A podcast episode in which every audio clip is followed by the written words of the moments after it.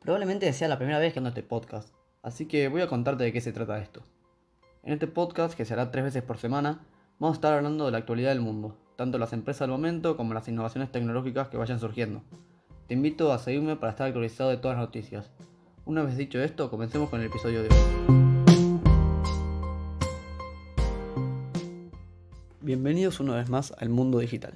En este episodio vamos a hablar de la empresa fabricante de autos de mayor valor hasta el momento, Tesla. Muchos conocerán la marca de autos, pero si no la conocen, déjame que te la presente. Fue creada por el sudafricano Elon Musk en 2003 y se caracteriza básicamente por la gran diferencia de tecnología con las otras empresas, como su sistema de manejo automático o que todos sus autos son eléctricos. La noticia de hoy es que Tesla llegó a ser la empresa más cara del sector automotriz con solo un 0.3% del mercado. Esto es por distintas cosas. La primera cosa para tener en cuenta es que Tesla está años luz a diferencia de las otras empresas en tecnología. Estos tienen autos eléctricos que se manejan solos a un precio relativamente accesible de 60 mil dólares. Y sí, no es muy barato, pero las otras empresas no pueden hacer autos simplemente eléctricos de ese valor. Otra de las razones que ayudaron a esto fue que Tesla casi no cerró durante la cuarentena, que se estableció en Estados Unidos debido a la pandemia, ¿no? Elon Musk tuiteó que él no iba a cerrar su fábrica y que si debía meter a alguien preso era él. Pero, como sabemos, no tuvo ningún problema, porque Trump, el presidente de Estados Unidos, no cree que sea buena idea frenar la economía por el virus y lo apoyó.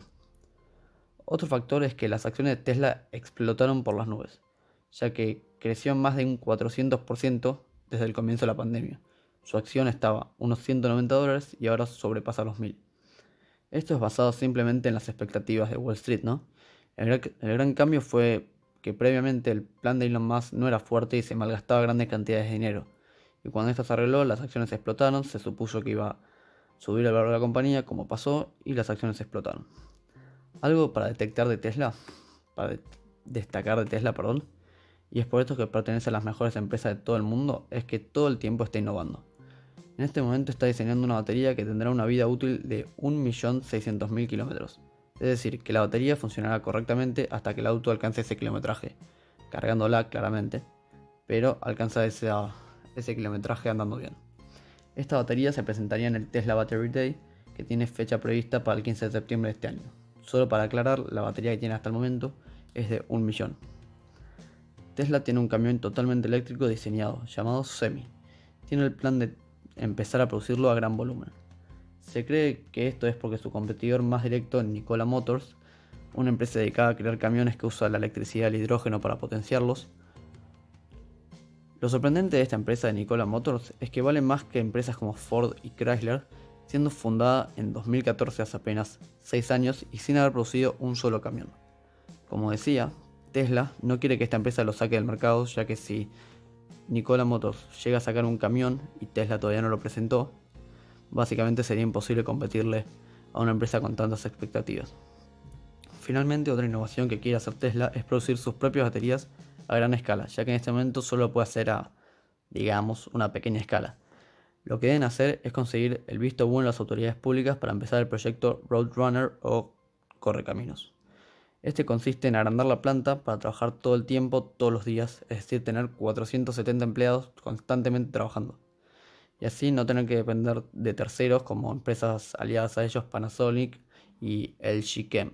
Y por otros lados, también van a bajar los costos por debajo de los 100 dólares en las baterías.